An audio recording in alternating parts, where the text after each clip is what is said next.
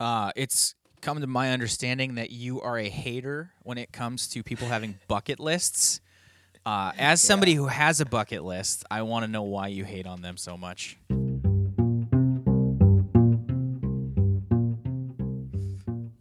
Well, if you've listened to uh, an earlier episode of our podcast, I, you know, humble bragged about taking my kids to, to Jerusalem, and uh, I can't remember where we are. We were like outside of. We were. were I think we were going into Ein Gedi. You know, like this. It's now a nature reserve, but talk about you know like a sense of history. This is where like David flees from. Um, from Saul and So this is a um, place you like, know, in, in Palestine or in, in Israel? out, out, outside of Israel, yeah. Okay. Um, in in in the Judean desert, if you will. Uh, so this is like where John the Baptist roamed. Like this this little. This is the wilderness of, uh, that they talk about, like in the Old and New Testament, outside yeah, of the city. but Okay. Ein Gedi is this place where like the water arrives. So it's like this lush little kind of slice inside this desert reality. like almost like And an so- oasis type of thing. Yeah, a- a- absolutely like an oasis, and it's really beautiful because you can kind of see the mountains all the way down to the Dead Sea, and um, so we were sitting there, and I don't remember what it re- what it referred to or what she was referring to originally, but my daughter Maisie was talking about her bucket list. And then I just went off on how I think bucket lists lists are stupid. You know, like I just think that bucket lists lists are dumb. And you know, as a 15 year old kid, she just thought I was dumb and could have no fun because I had to deconstruct everything. Um, but I am a hater of bucket lists, or I'm not a hater of bucket lists. I don't have a bucket list but there's a certain kind of uh, I think you know it hasn't been that long. Like what, ten years ago or something? There wasn't there just like some Tommy Lee Jones movie or something about bucket list. Well, I. I feel like that's something? what put it in the popular cultural Yeah. whatever consciousness. I, I don't think anyone actually saw the movie. I didn't see the movie, but that's when I had first No. heard of what a bucket list was. But I do think that movie was the like start of people talking about having bucket lists and keeping bucket lists. So you know we're talking a 21st century reality. I don't know. Maybe maybe it stretches back a bit, but it, it seems to hang on a cer- hang on to a certain kind of view of reality to have a bucket list. I mean, I just don't think you could talk to someone who's going off to World War II and asked them if they had a bucket list. Maybe they did. You surely couldn't talk to like a medieval person and they would have some kind of things they wanted to do before they died. Like again, back to the like World War II, I don't think those those men who got on those boats and went to the Pacific and the European theater um, they were really yearning to live. You know what I mean? Like they were gonna test themselves and were willing to fight and to live and, and to see what mettle they were made of.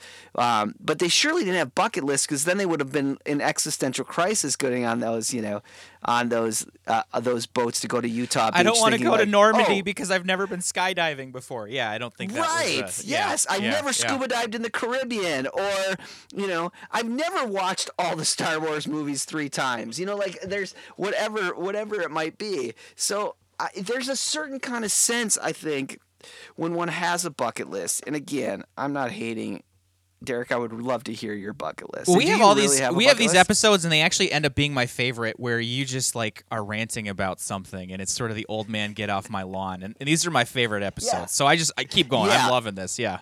I, I yes, we have a, a, a subset of our podcast, which is just It's a genre And of some of our episodes and we're right in the middle of Yeah, one. So keep her going. old Yeah. man get off my lawn, and that's exactly how my daughter feels. You know, like she's like, "Uh, "This is great because this is on my bucket list," and then here I am, like we're having a coffee, waiting to get into this nature reserve, and I'm like, "Bucket lists are stupid," and it it, it really shows a certain kind of poverty in the Western consciousness that we have these bucket lists.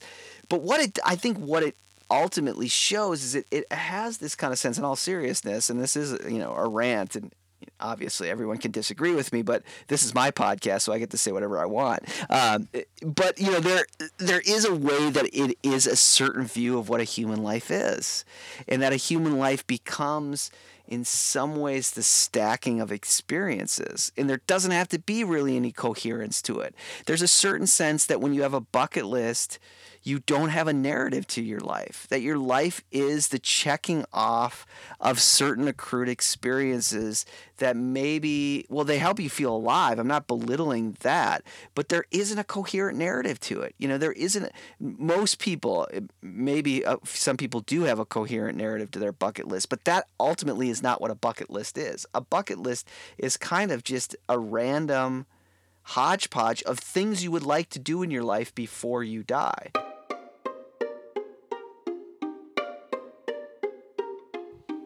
It's it's kind of like when you have a friend who goes on a vacation and then they come back from the vacation and they tell you about the trip and it's like the most boring thing anyone can ever tell you because they are just listing all the things that they did, but there's no like narrative to that other than we did this and then we did this and is is that kind of what you're saying? Yes, and think of the hagi- hagiography of that. You know, so like when when a saint would die or someone important would die, someone write there in the monastery, someone would write the story about them, and it was usually overblown. Like I'm most I'm most familiar with Cuthbert's. Um, you know, like Cuth- Cuthbert. You know, we get we get this story from from Bede and all these things Cuth- Cuthbert did, but there's a certain kind of flow to it. I mean, Bede is not like a novelist, and this is pre-novels. We're talking, you know, what sixth, seventh century here.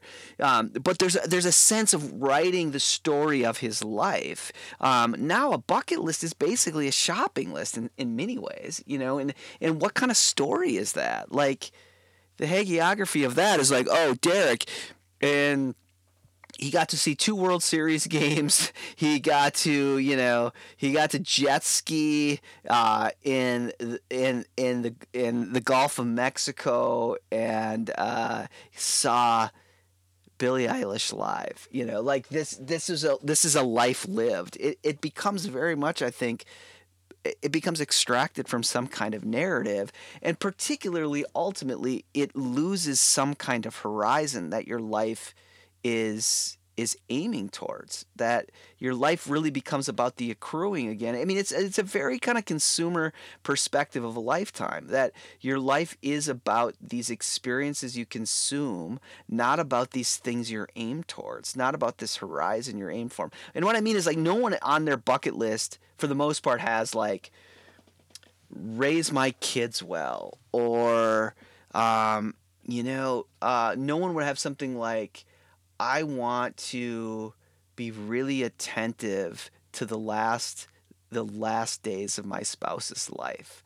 Or no one would say I want to die well.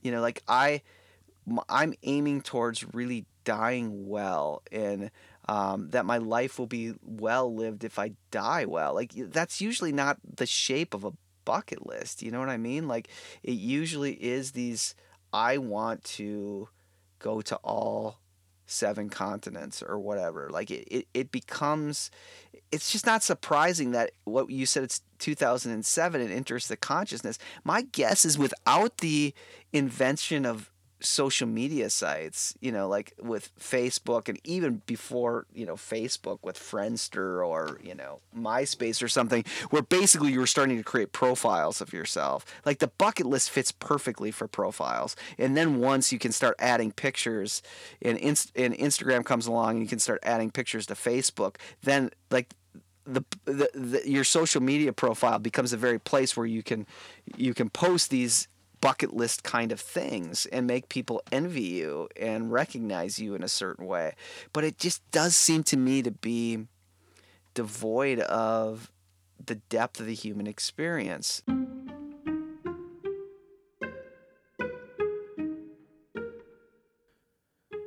So, in other words, what I'm hearing you say is the bucket list is all these sort of consumeristic, individualistic experiences. But when you really look back on the narrative shape of your life, my take is they're also grounded in the relationships that you have with others, either family or friends. Like the most significant moments of my life, if I'm going to list them out, are the day I got married, the day my kids were born, the day that I was with my parent. You know, it's it's all based in those relationships too. Whereas the bucket list is just stuff that you can purchase or experience on a consumeristic level. Yeah, well, at, at, its most base level, it's it's something you can control. The bucket list is controllable. I mean, maybe there's some there's some things that could trip you up, like you just don't have enough money to actually go to all the Hawaiian Islands. But you can't really. I mean, maybe people do, but you can't really put on your bucket list get married you're not really in control of that. You know, like at, at one level you are. Like you could be open to the experience. You could, you know, you could be brave enough to ask someone to marry you or whatever. But uh, you have to fall in love. You have to have that kind of experience that does really take someone else involved in it. So, yeah, I mean, I, I think we rarely put like relational things on our bucket list. Now I get it. Like my daughter's point was like, I want to share these experiences with you. Like I'm having a bucket list moment right now. But what we take away from that isn't like, check, we were at Ein Gedi. It's the conversations we had, the the ways we were together that become become forming. The other thing that Hartmut Rosa says, because he's a hater, I feel like I'm in good company because uh, he's a hater of bucket list too. I, um, and one of the things that he, he gets at that I think is really true is that there also is a deep sense to have a bucket list is and again it goes back to this horizon that you do really assume that your life when your life ends it ends. There's a certain kind of nihilistic fatalistic part of it. Like you only have dude you only have 80 years or my gosh like let's start really thinking about that now. Like but you're going to be done doing bucket list things by the time you're what 75 maybe if you're in good health.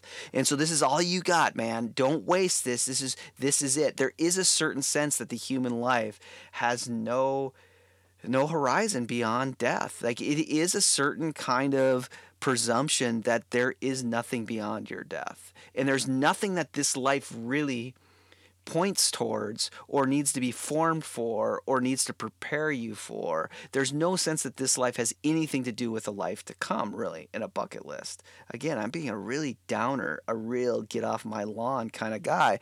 But there is that certain presumption, and that's what is so mobilizing about it. Like, there is like the sense, like, dude, you do need to be a little selfish here because just is your life. This is the only life you have. And the last thing you want to do is lay on your deathbed and think, I should have surfed in Cabo. You know what I mean? Like that you don't want that. No one wants those kind of regrets.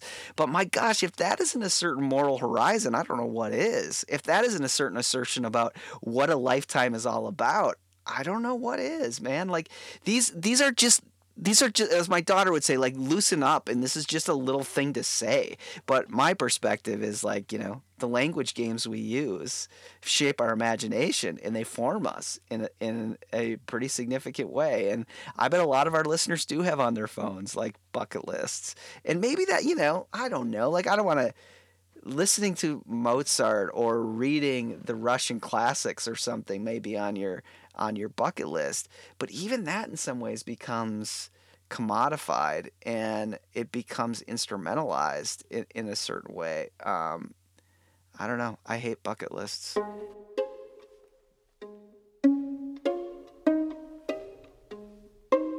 But that but that ethos too of get as much as you can while you can still get it, it also would seem to push out to the margins um, things like sacrifice for the sake of others and the redemptive value sometimes that suffering can produce. I mean, that seems that it would just say that we have no time for that because this ship is sinking, so you got to get it done now while you still can and leave everything else behind. And that also goes against some of those core things that make life worth meaning, at least in the Christian tradition.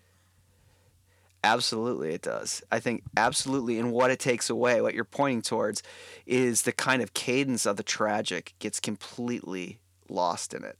So in, in certain ways, I think that the bucket list is a way to cope with for modern middle class people to cope with their finitude that they are going to die that um, and it is a way to try to circumvent that it's actually a very flat way to talk about death without having to talk about death you know what I mean? Like it's it's a way to have to face your finitude and and the tragic reality that no matter what, no matter what, no matter how many you know how many lists you have on your phone that you get through all of them, you are going to die with something left undone. Um, or you're going to die in a way like my grandmother and Kara's grandmother right now, which is um, to be in their mid 90s and wait, hoping to die. Like uh, honestly, it's like what else? What am I doing here? Like I've lived my story, um, and what do I? You know, what do we say? To Kara's grandmother Bev, or when my, my grandmother was still alive, um, Jean, we were like, no, you still have things you can do. Like, come on, grandma. Don't you have some kind of bucket list points you want to get to? Like, you still have never you know, been to New Year's Eve in Times Square. Don't you want to do that? And they're like, no, I don't. I, I really don't want to do that. I've lived a life and I don't need to consume every experience ever, you know, like, but, but grandma, you've never seen a 400, uh, you know, a, a, a, hitter in the major leagues bat 400, you know, like we, they don't care. Like the, the the story of their life has has come to this point and they have lived well and they're ready to die and they've prepared themselves for what is coming next. Um, and they're not thinking I need more experiences. So there's you're right. There's a way it it, it kind of scrapes out sacrifice. It scrapes out uh, the need to suffer and just the human reality of finitude that you will die with not all things done. And worse, worse, dare you to face it, that you could get all your check marks of your bucket list and you still may not die fulfilled. And um, you, you will have actually no resources to deal with your death.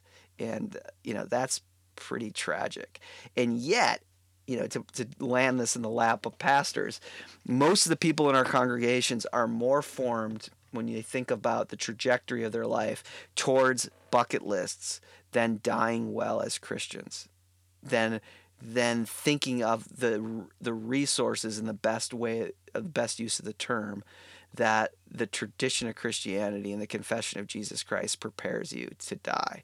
Um, I, you know, I'm not going to be too harsh on bucket lists, but I do not think there is anything inherently Christian about it. I think it is inherently late modern neoliberal capitalist, and um, and that's why I verbally tore down a 15 year old girl's articulation of a bucket list, of her bucket list. Great dad, right?